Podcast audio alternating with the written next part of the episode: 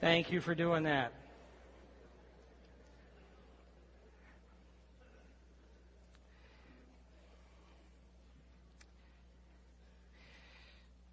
So it's one of those million-dollar questions that you get to ask your kids. I have adult children, and one of them, Dustin, is back for the summer from his graduate studies, and we're driving down I-90, and we're just talking about philosophy. We're talking about life. And so I asked him a question. I said, so when you look at your peers, the 20-somethings, what do you think about this culture? What are you hearing as you talk to your friends? What he said to me was that we don't trust the promises that were made to us anymore. I said, well, explain that to me. He said, the promises that we were given have not been met, and what people said they were, they weren't. So we now have this tendency to withdraw, to come introspective, to go inside and protect ourselves. Now, if we find somebody who is trustworthy, someone who seems to have a piece of truth, and they actually live out of the truth, and it's not just having the truth, but they actually live out the truth, then we connect with them, and we journey with them. What he was describing, as clear as I could see, was a tribe. And we've talked about this already. A tribe are those who have these shared values that direct their life, and they have this mutual protection and care for one another. It's a tribe. In fact, it's what made the Friends in the city of Rome the most resilient church in the first century. Because when their persecution became deadly, they went underground and lived in the catacombs. For some reason, they still would die for each other, and they would die for the truth. And they understood that church was not a couple of hours on a day of the week or a building. They understood that it was a connecting, it was a journey, it was a relationship, it was a tribe. It's to those people that we've been reading Paul the Apostle encouraging and saying hello to at the end of one of the most incredible theological books of the New Testament, the book of Romans. And with all that theology, the first half of the book deals with the theology of life and salvation, of how to come to know God through Jesus Christ, and how to get rid of legalism and find the freedom that you have in Jesus, and then how to apply it. He gets to the very end and culminates this entire letter with these words of hello and encouragement to the tribes that have gathered in the city of Rome, the very ones that will go into hiding eventually and be persecuted and die and stay within the catacombs during this intense persecution. And so I want to take us to a couple of those groups of people that he mentions this morning. I want you to see who they are. So if you take your Bibles and turn to Romans, the 16th chapter, it's in the New Testament, Matthew, Mark, Luke, John, Acts, and Romans. You can use the Bible in the rack in front of you or use what is on your outline this morning. And we're going to, again, just park ourselves in Romans 16 and eventually make our way over to 1 Corinthians. Romans 16, and this is simply what he says. Greet Asyncritus, Phlegon, Hermes, Petrobus, Hermas, and the brothers with them. Greet Philologus, Julia, Nereus, and his sister, and Olympus, and all the saints with them. Now, did you get some deep theological meaning out of that? We don't know much about these folks except this, that he just listed two groupings of two house churches among many in the city of Rome. These were house churches. These were gatherings in the homes of those who were followers of Jesus, believers in Jesus, and those journeying in the process of knowing Jesus. These groupings would meet almost every day to talk about Jesus, to pray together, to have a meal together, to encourage one another. Rarely did all of them gather together in one joint gathering. They stayed in communication, but it would be rare that all of them would gather in one setting. In fact, it was not safe for them to do that after a while. But still, they gathered in their homes. What we do know about it is that the core of these people were what Paul called brothers and called saints. The word brothers is the word adelphos, coming from two Greek words, the first being a, which means to connect. Delphus meaning from the womb. He said, you have come together, and whether you've known each other for 60 years or for 6 months, because of something that has happened to you, you have come together and you have united together as if you were connected from the womb. You have this deep friendship. You know each other intimately. That was that church. It's so much different than what we have created in our own culture. See, we show up here on a Sunday morning and we say, excuse me, I don't know who you are, but that's my pew. I usually sit there. You're in my pew. These people would show up and say, hey, it's good to see you because you're in my life. You're part of who I am. I was running on a treadmill this week, and there was a guy in front of me on a bicycle facing me. He was on a stationary bike riding, and he looked up and he said, Pastor Jack. I said, hi. He said, you're Pastor Jack. Yeah, I said, and he's come to this church, and he said, I know you. I don't know him. I don't know who he is, because I just don't recognize him. He says, it'd be a miracle if you remember me. And so we talk a little bit and just shared a little bit about his life. And he's right, because when you get 1,000 people in here and we're talking, I don't know everybody. Can you see that happening in Rome? Can you see them walking down the street and two guys meeting and one goes, Adronicus, Adronicus. And Adronicus looks. He says, oh, you probably don't remember me, do you? No, don't you remember that we stood right together while Apollos was eaten by the lions? He said, no, that wouldn't happen that way. Because there's this intimacy there. Because of the life they lived and the fact that they came together in these tribes, in these small groups. That there was this intense protection over each other and a caring that took place because of the intimacy that came gathering together on a regular basis and more than at 10 o'clock on a Sunday morning. You see, they wouldn't call this church. Not what we call it. I can remember in high school only twice, or actually in my going through school only twice, ever getting into a fight. The first one was in 5th grade. I'd written a love note to Janet Jones, and Gary Fallon intercepted the message. And he was going to read it to the class. I would die first.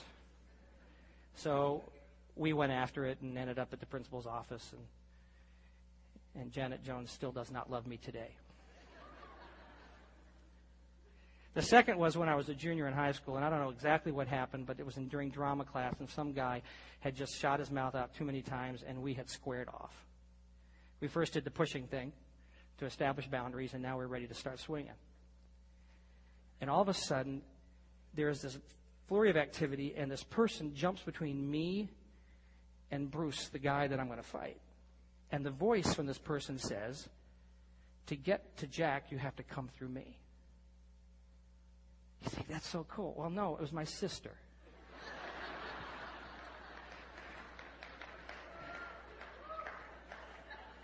I would rather die.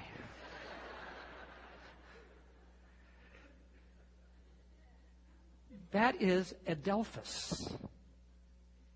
That I know you so well that I will protect you and I will love you. And that is what was happening in these tribes. He said, there's brothers and you are saints. The word is hagios. It means not sacred and that which appeals to the world around you and a culture that is not God, but that which is sacred towards the divine. And in this case, it was Jesus. That friendship was the leading edge and Jesus was the center because these were tribes. And what they did then would certainly contradict what we do today in our culture. It would contradict what has become our tradition in America. See, we've been told that bigger is better and larger is healthier. So that if you're going to be a success as a church, you have to be a large church. Everybody should try to be a Joel Osteen church. Everybody should try to be a Rick Warren church. Everybody should move that direction. Only if we could be that big, just think of what we could do for the kingdom. And yes, those men and what's happening there is phenomenal. But if that is the epitome of success, then 99.9% of people who go to church aren't part of a successful church. There's something wrong with that, because what you do is when you do that, you start building up this sense of, here we are. Come to my Bible study, come to my church service, come to my worship gathering, come to my musical, come to my drama, come to my whatever, and it's right here. You come here.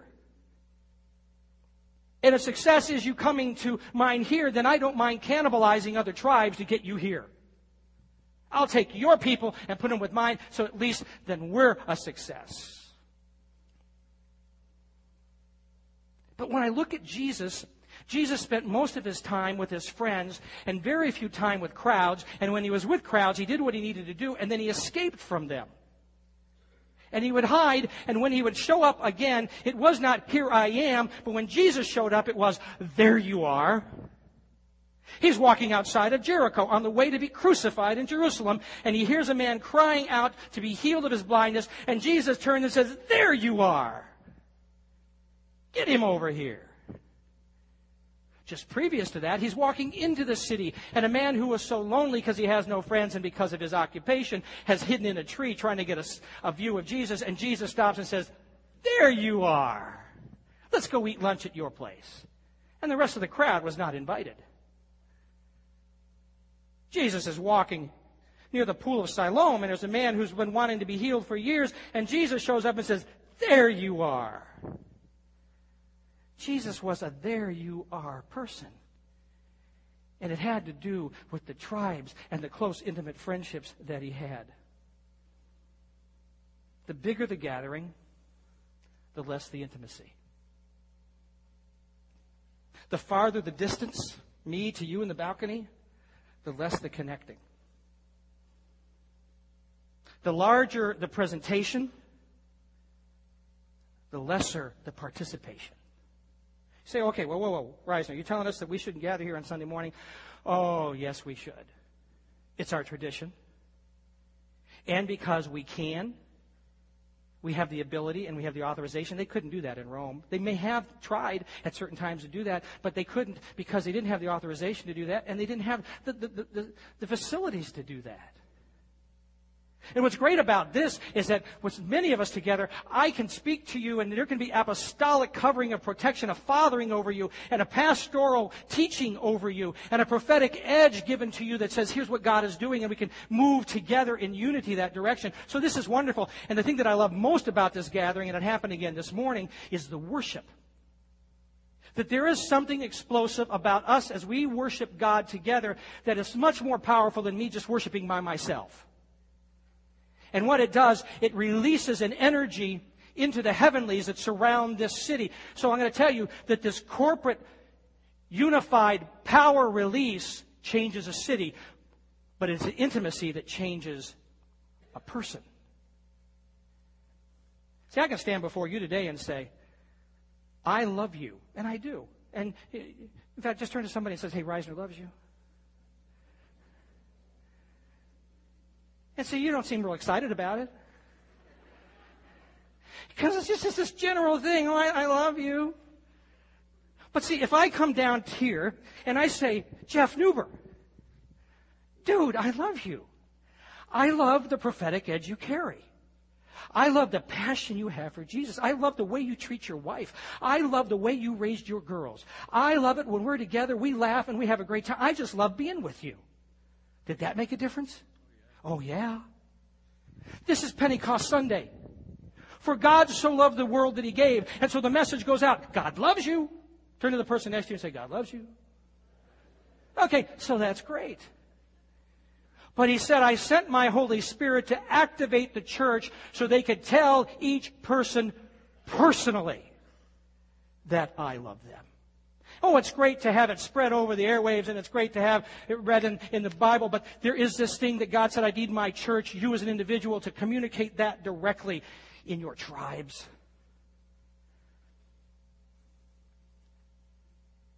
So So I want to say to you this morning that precise encouragement is found in circles of friends. There wasn't a church gathering of hundreds in Rome. They'd get in their houses and they would eat together. And this was like every day. They would eat together and then somebody would start singing a worship song. Some would sing a song out of the Psalms. And somebody would make up a song about Jesus. A psalm, a hymn, a spiritual song. And somebody would say, you know, I was just remembering what Jesus said, and so let's talk about that. And somebody would pull out the scripture and say, remember this, and there would be an instruction. And then they'd say, how do we apply this? How do we do this? What do we do? And they'd talk about it. There was this connecting. It has not changed. That when you are with your tribe, when you're with your friends, or the people you hang out with, it is in those moments that God's Holy Spirit says, I want your friend to know that I love them, and I want you to tell them, and I'm going to give you an ability to do that. It is so much more than, hey, you want to go to church with me on Sunday? The guy there will tell you how much God loves you. They don't know me. They don't know Jack. That's a phrase. Some of you are saying, does he know what he just said? Yeah, they don't know Jack. But you know them.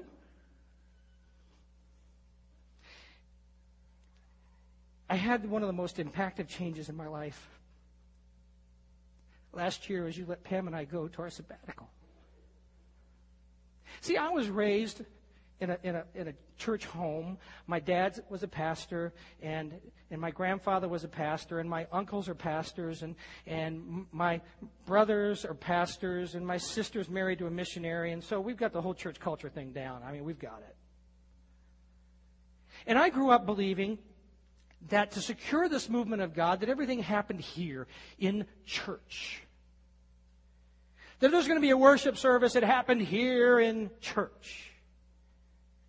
If there were going to be ministries, they were on the list at church, and if you want to be involved in a ministry, you get to select out of those. In fact, we need you, so get over here, and if you love Jesus, you will serve in the nursery. So we had all the lists of all the ministries. Happened here at church. If there was going to be a prophetic word, something coming from the spiritual giftings, it happened in church because you're safe there, and so the pastor could say, hey, that's right, that's good. So you go there to hear the message in tongues, the interpretation, the prophetic word, a word of encouragement, a word of wisdom, or a discernment, or miracles. They happen here. It's ingrained in me. So that's why, if you want to meet God, you got to show up to where the church is meeting. And that's why we had it Sunday morning, Sunday night, Wednesday night, and added revivals, because we need more of God. So we just keep going to the place, to the place, to the place, to the place, because it happens here.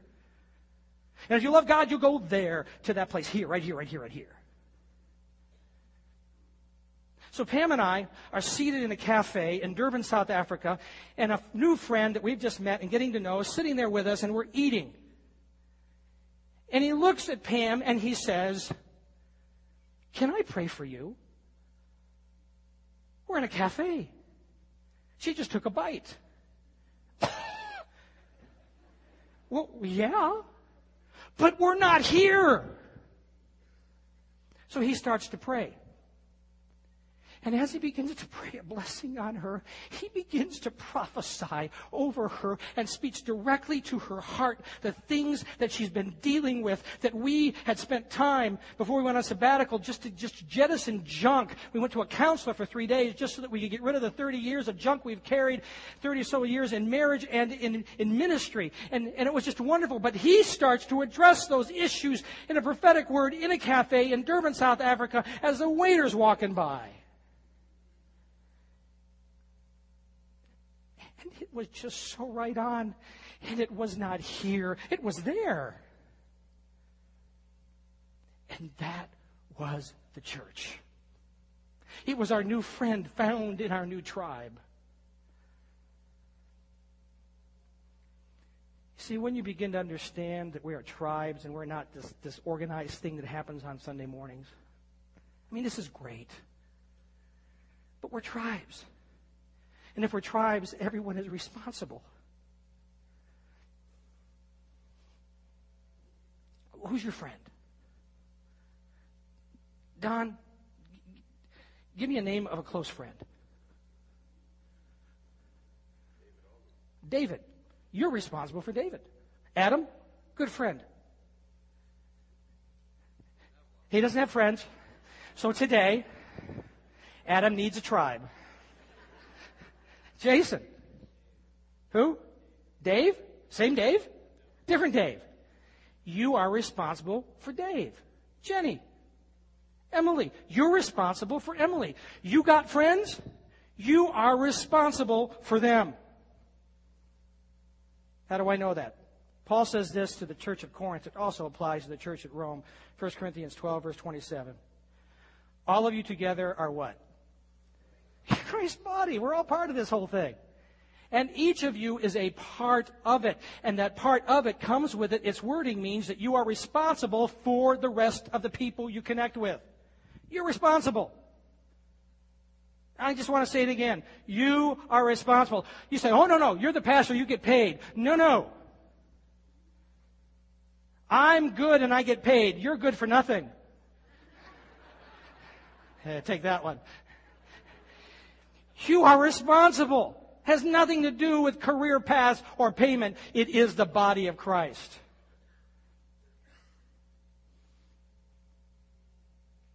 The context of that whole passage we just read just now, we're together in Christ's body and each of you is a part of it. The context of that is surrounded by these words.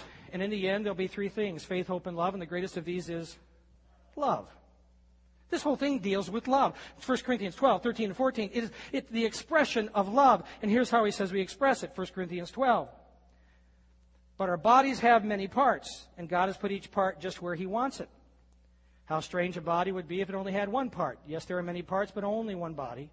The eye cannot say to the hand, I don't need you. The head can't say to the feet, I don't need you. Do you all need Don Fisher? Say it loud. You got to help him. Yes, because he's part of the body. We need you. Somebody needs you. Who needs you? Well, let me ask you, who needs you? Who do you have lunch with? Who do you bowl with? Who are you part of that parent-teacher organization with?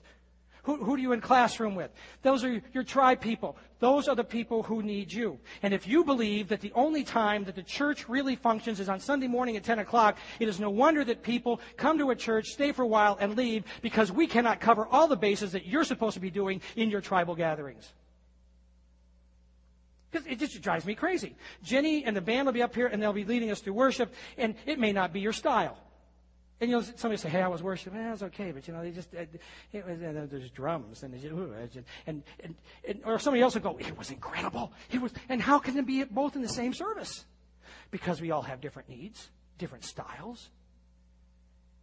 Somebody will come up to me after service and say, "Pastor, we almost broke through. We almost got through. If you'd have just let this thing go for another hour, it would have gone. And Pastor, don't ever worry about going more than an hour, 2 hours over. Just do it. Do what God wants you to do." And then somebody else says, "Thank you for getting to the sermon because I had to leave at 11:30, and what you said changed my life." What do I do with that? Somebody else will say to somebody, "How was the message?" "My message was good. Little shallow for me."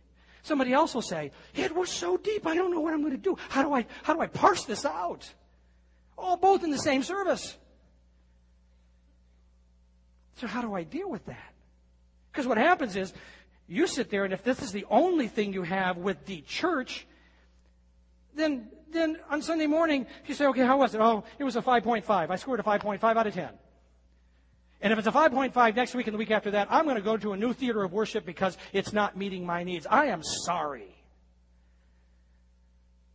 But I can't do that. This gathering on Sunday morning was never built to meet every single need you have. And God is so gracious because when we worship and when there's prophetic words, they meet a lot of levels. But he said, you're missing a whole piece here. I don't have the cast to accomplish that for you. So what I'm telling you is this.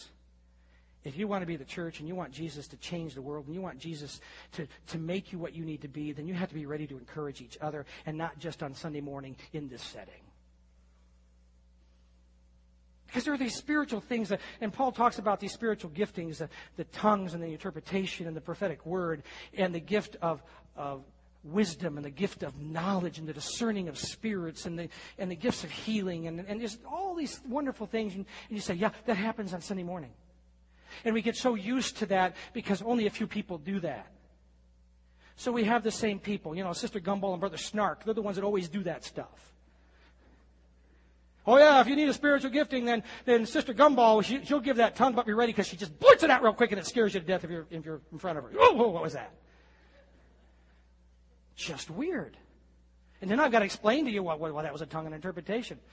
My wife will tell you that when she was in high school and she bought a boyfriend at church one day, somebody blurted out with this tongue, and her friend said, the guy said, what is that? She said, oh, they're from another country. They're just praising God.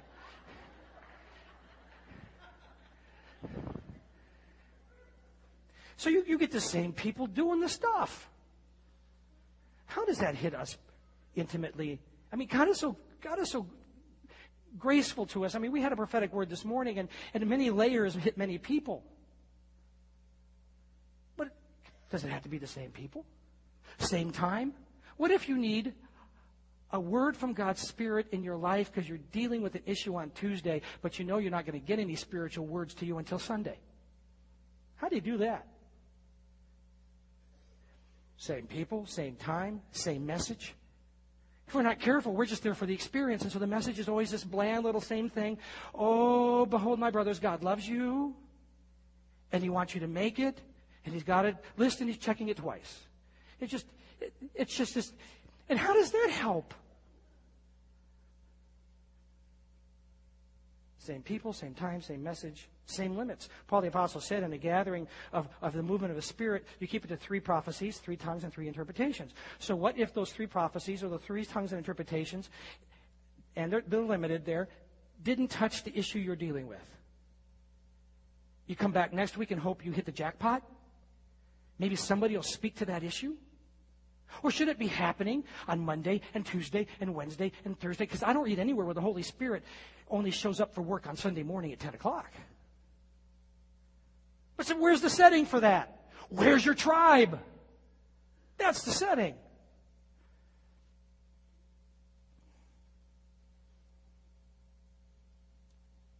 So they gather together. What's amazing about these people is they would gather together in these tribes and they would share their lives. They would share their intimacy. And what's great about it then is as they're talking to each other, then they can begin to deal directly with the issues, and the Spirit of God can speak to that. And so one can show up and say, hey, Bobby, I know you're trying to deal with the university issue, where you're supposed to go, and I was praying for you this week, and I think I have a word of wisdom for you about this issue. Because we've been spending time praying together, and we're intimate. We know each other's lives, and the Spirit of God says, here directly, we're going to deal with that. Not some crapshoot on Sunday morning hoping that maybe he'll get touched. But because I know you, and I know what the Spirit of God wants to do, I can pray into that situation.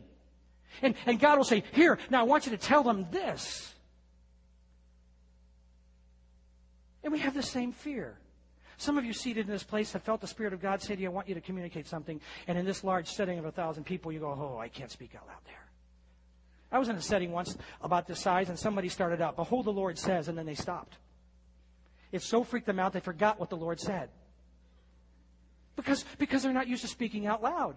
How wonderful it is in that tribal setting when someone says, you know, I've been praying about you, and I think God wants you to know this. And they go, but oh, maybe, no, come on, tell me. Work it through. Come on, tell me. Well, I think it's this. And yes, that's it. That's what I've been wanting to hear. That confirms what God's been. And then you go, yes, I did it. So they had these gatherings together. And because of that, Paul the Apostle tells them this is how it functions. 1 Corinthians 14, verse 26. Well, my brothers and sisters, let's summarize when you meet together. One will sing, another will teach, another will tell some special revelation God has given. One will speak in tongues, another will interpret what is said. But everything that is done must be the strengthening for all of you. So they get together, and somebody says, here's what I've been reading this week, and I think God has an instruction for us. Okay, go for it. Can we do that in here? We can't do. If all of you have an instruction, and all of you have a tongue, and all of you have an interpreter, we don't have enough time to do that here, but you can do it in tribes. I think God's got this word, and here's what I think he said. And, I had this revelation this week, and let me test it on you, see what you think. I was praying for you, and I have this discernment about this issue. Let me tell that to you. And there's this wonderful praying and singing and sharing and talking about Jesus that takes place there. And it's for the purpose of strengthening. He said the word strengthen there actually means to build a structure. It's like building a house. We're building you spiritually when we do this. We're building each other up. So I was with a friend this week, and we're just friends, and we're just talking, and I said, can I pray for you? And we started praying, and as I started praying for him, this thing flashed in my mind, and I felt like God's Spirit said, no, don't just pray for his protection, but pray for the fact that I have not just tightly covered him with protection, but I've actually moved out and given him protection so that he has more space than he ever thought he had and is all protected. So those things that he needs that he thought he couldn't get, he's got them now. And so I began to pray, and then I said, here's what I think God's saying. God is saying to you that it's not just not a tight protection and you can barely move, but he has spread back the acreage, baby, and he's got you covered. And so, man, just walk in that freedom. Go. And he said, that's a confirmation.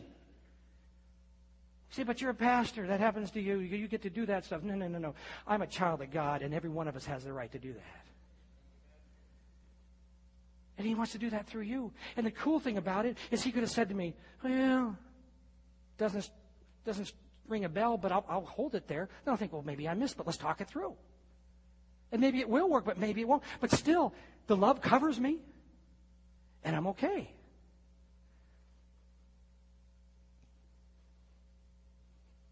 Paul said, what I want you to do is I want you to be zealous. I want you to be earnest for getting those giftings in your life when you're together. To be zealous, to have this energy that I certainly want this thing. So here's what I want to tell you. Let's make it as clear as I can.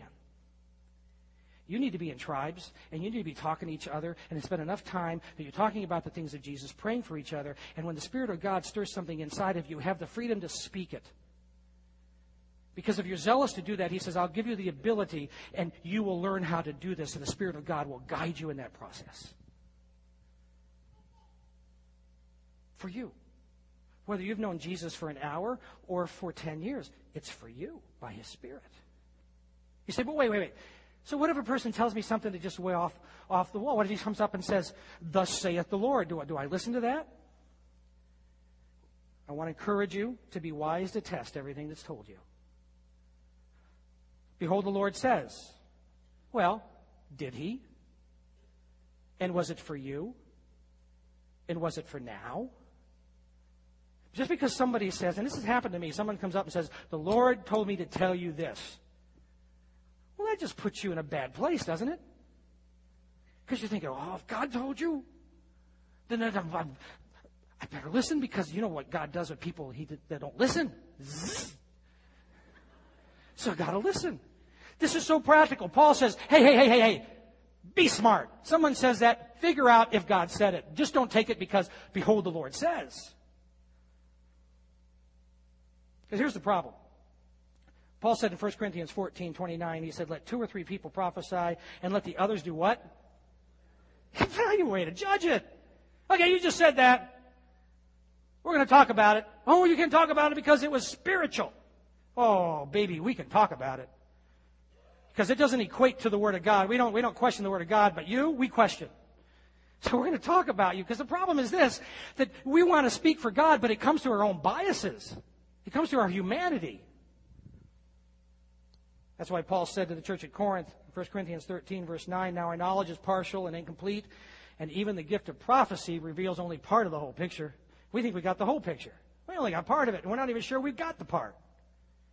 So what do? I had somebody walk up to me once and say to me, and I know them. I know who they are, and I know their passion. And they walked up, and there's this retreat they've been to that they love, and they wanted me to go on this retreat because it would change my life. And so they came to me and said, I've been praying, and God's telling me to tell you. So there it is. God's telling me to tell you that you should go to this retreat, that God says it will change your life. Then they didn't stop there. Then they said, and if you don't listen to God, here's what they said. If you don't listen to God, I wash my hands. And the consequences are all yours. What do you do with that? I'll go to 20 retreats just to cover that. So here's the deal. When someone speaks a prophetic word to you or says, I think God's saying this, write it down. Ask them to write it down. You say, you mean if something is spoken spiritually and you write it down, it won't take the mystery out of it? How do you think you got the Word of God? Write it down. Have them write it down. If God's saying it, it's important, isn't it? So write it down. Then, judge the character of the person who gave it to you. Do you know them? Do you know what their motives are? Do you know where they come from? Do you know why they'd be passionate about this? And the way you do that is that you get with others of mature faith and you say, here is a prophetic word given to me. And they'll say, well, who gave it to you? How well do you know them? And do you trust that? What was going on during that time? So look, if somebody walks up to me and I don't know, and they say, behold, the Lord says, sell everything you have in Erie, move to Anchorage, Alaska, and run naked on an iceberg, I'm going to say, who are you? Because I'm not sure this is God, and I don't know anything about you. So who's speaking and why are they speaking it? Figure it out. Because it could be someone that you know that really serves God and loves God, and you know the motive is pure, so you go, oh, I better listen to this. Secondly, what was the presence in which it was given? Do you feel like when they told you that it clicked in here? Or did you feel like, whoa, there's something wrong with that? Well, then pay attention to it. Because it says, thus saith the Lord, doesn't mean, thus said the Lord. Sometimes it's, thus saith my passion. Sometimes it's, thus saith my manipulation. So you've got to figure that out in your tribes. Then you've got to ask the question with the mature brothers and sisters, how do I interpret that? I've been to some places where prophetic words are given like this. For a time and a half, the Lord's power will be revealed itself, and then you should respond. And they're done. And I go, wait, I don't even know what time and a half means. How do I know what to do with that? So I want to say to that person, come back here, come back. You just don't give it and run off. What is time and a half? And if you can't interpret that, then don't tell me that thing. That's why Paul said if there's a tongue in a public gathering, don't give it unless you know someone's going to interpret that thing. Don't do it. He is so practical. Why confuse us? So what is the interpretation of what's been said? And then finally, what is the application? Is it now? Is it later? What am I supposed to do with this? Was it for me? Was it for you? Who was it for? Work it through. And then, on top of all that, you have the covering of apostles, prophets, pastors, teachers, and evangelists who cover you and say, oh, we're going to protect you from selfish agendas. We're going to protect you from naive foolishness so that this stuff flows the way the Spirit of God wants it to flow. So I just want to tell you in a very practical way this morning that if you have questions about prophetic words given, we have a brochure. We've had it back in those racks that are in the back on the walls, and it's entitled, A Guide for Personal Prophecies. Pick one up. It'll help you. And secondly, starting on July 8th, Pastor Jason's starting a class deals specifically how you can hear the voice of God, how you communicate it, words of wisdom, knowledge, discernment, those things. Go sit in the class. It will help you. So here we've got this gathering, big explosive. We're going to change the city, but then we have these tribes. And these tribes care and protect each other. Focused love is found in close living. If you're a doctor, you don't walk in front of a crowd like this and go, okay, so if you have these symptoms, you got dry mouth and you feel dehydrated and you go to the bathroom a lot and you find that you have these weak moments and then not so weak moments and you just kind of zone out. You and go through a bunch of lists and say, okay, then you have diabetes and so I'm going to tell you go get insulin. And then they walk off. You say, well, what do I do with that? I want to sit down with my doctor, and he's going to say, okay, how are you feeling? What's going on? Okay, we're going to run some tests. Now, here's my diagnosis, and now you need to take some insulin, so here's what you need to take, because I want that personal touch, because that helps me. So it's good for us to be here, but can I sit here or stand here today and tell you everything you need to know? It happens because the tribes get together, and they communicate intimately what you know about each other that I don't know. Care is not intended for mass consumption, but for personal connection. You say, okay, well, what do we do? You say, small groups, that's the answer, small groups. I love small groups. We have like 75, 80 small groups in this church. But the problem with small groups is this. Sometimes it feels like a forced marriage. We'll grab Jason and run him over here and say, he's now part of your small group, love him. You don't even know him. I mean, you've got a group of five couples that are 93 years old, and then you have a young guy, a young family with two-year-old, three-year-old, and four-year-old. How's that going to blend? That'll be a great intergenerational mix, but they're all not going to go rock climbing together. Remember when Jesus put together the disciples, he got family members, and he got people who work together, people who are already, most of them already connected.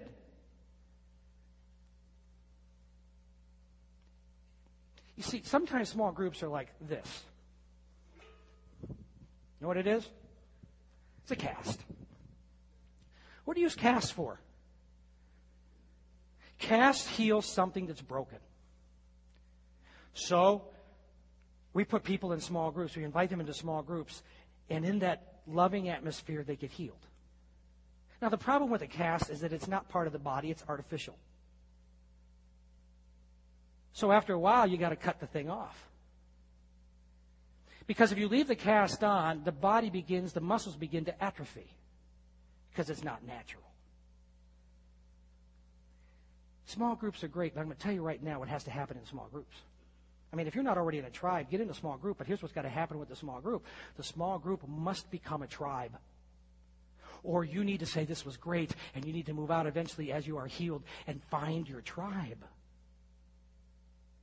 It is there that you connect. It happens within the tribes. It is there that you have commitment to each other, and this is so vital. So Paul talking to these friends in Rome then says this, Romans 16, verse 16. Greet one another with a holy kiss, and all the churches of Christ send greetings. The bottom line is this, that our lives are... our gathering together should be sealed by a commitment. The friendship should be sealed by a commitment. That's what the kiss was. The kiss was, I'm kissing you because we are brothers. We are sisters in the Lord. Nothing sensuous at all. It's just that I'm just letting you know that this is the seal. We are committed to each other.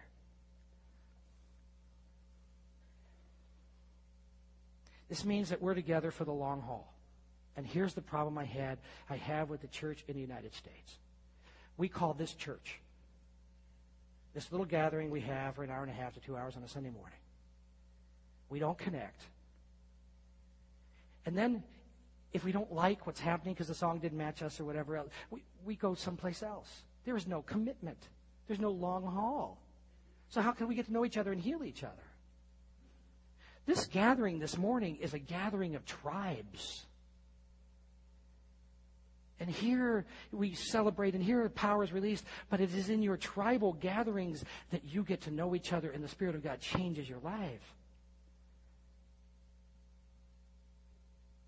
For that to happen, for us to have these tribes, and to have this commitment, you need to be present.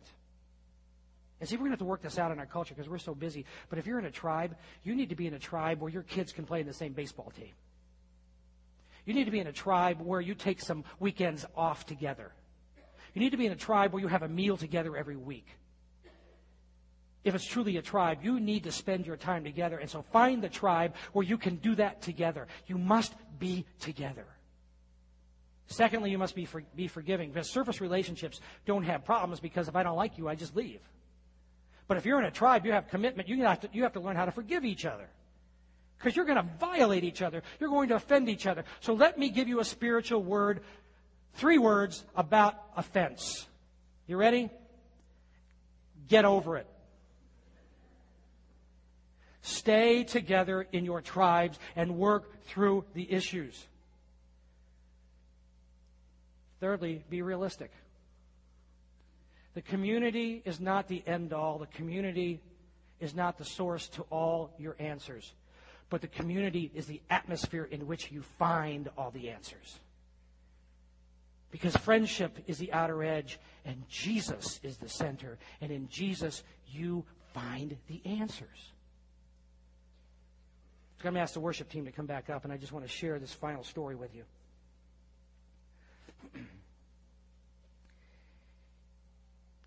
Seventeen 17 years ago, Johnny Carson was going off and Jay Leno was starting. Pam and I connected with a tribe. There were 5 couples, and we said, we need to be with each other. We're in close geographical location. We like it when we're with each other. We grow when we're with each other, and Jesus is the center. And so we committed ourselves to be with each other. As time went on 17 years ago, we all began to move to different parts of the country, but we said the tribe remains. So we will stay together, even if we have to just meet 2 times a year in person and continue to email or call. We will stay connected because we will grow each other through life. So we've gone through horrendous illnesses. We've gone through family issues that tore them up. We went through the death of one of our guys through cancer. We walked through all the stages of life. But we're a tribe. So last week, about 2 weeks ago, Pam and I went to meet with the tribe. And so we're there, and 2 years ago we invited somebody who knew somebody, and we got to meet them to come be part of the tribe because we really like them, and tribes do that. They find other people who need a tribe, and they say, come on, be with us, because it's a match, and so we bring them in. So we're seated there, sharing our life, and this newer couple are sharing their life, and they are broken, they are devastated, because they're in that place in life where she has dealt with so many false views of who she is. Her value is so little as she sees in herself, and she just doesn't see how God can take care of her. She is just devastated, and she's just on herself. What a rotten mom I am. And what's not helping is that her 2 teenage daughters, who are in that stage where mom is really stupid, are telling her that and devaluing her, so she feels like she can't do anything right, and she is just torn apart. There's nothing good in her at all. And he was raised in a family where you don't deal with issues, so he won't defend her. And in this tribal gathering of love and protection and mutual care, the older woman of the entire group, who rarely speaks, she's very shy, shoots up out of her chair, walks over to this woman, takes her by the hands, and tears are streaming down her eyes because these 2 are part of a tribe longer. They're the ones who brought them in, and they know each other, and she knows what to pray for, and she knows what she's walked through. It's not just a sudden understanding. She's grown with this woman, and she says, I want to tell you what Jesus thinks of you today. And this prophetic, powerful presence of God just sweeps out of her mouth. And she starts saying, and Jesus sees this in you today. And she just starts clothing her with value and truth and wiping out the false understandings. And you can just see the countenance changing and the tears rolling down her eyes as she begins to get an understanding, a revelation of, this is who I am? This is who I am?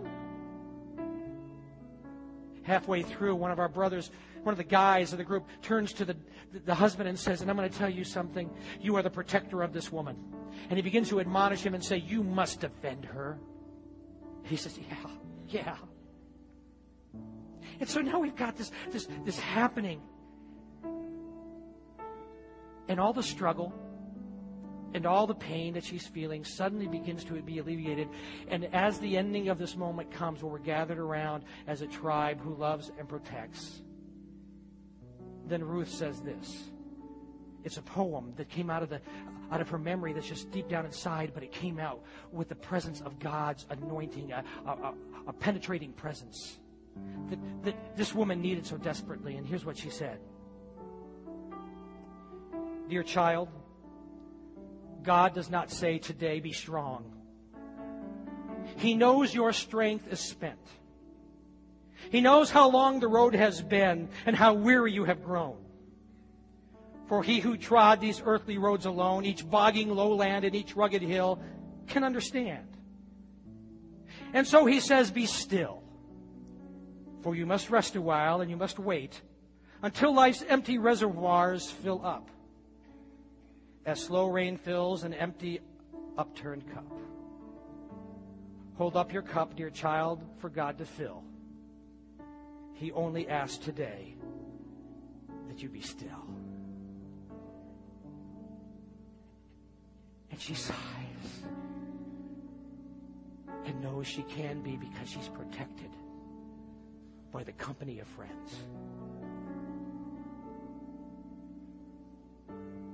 This morning, who's your tribe?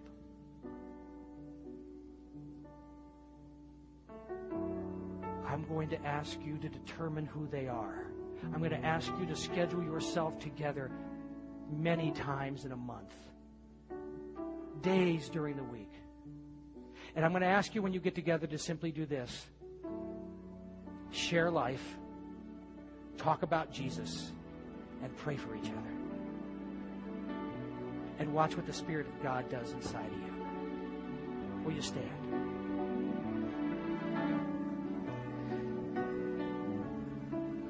I'm going to ask our elders, their spouses, staff, their spouses, to just come and stand here. We're going to have a time for prayer. Some of you just need to be still before God and be prayed for. So come and just take your place, if you will.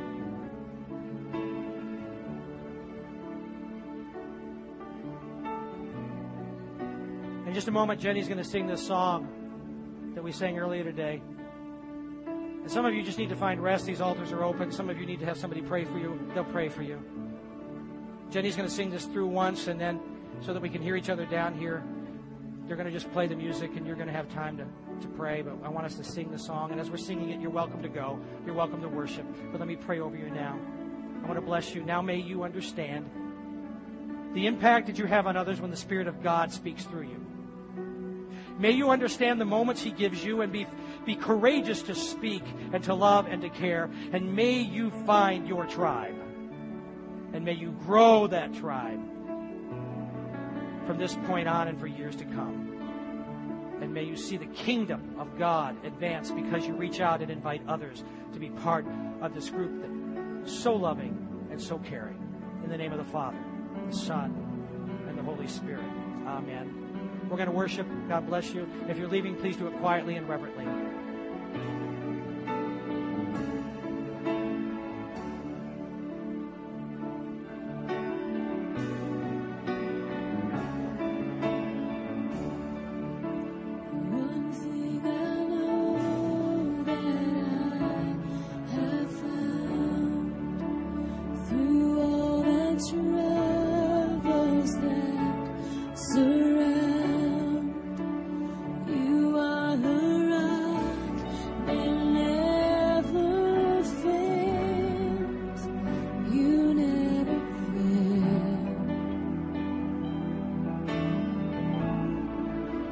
One thing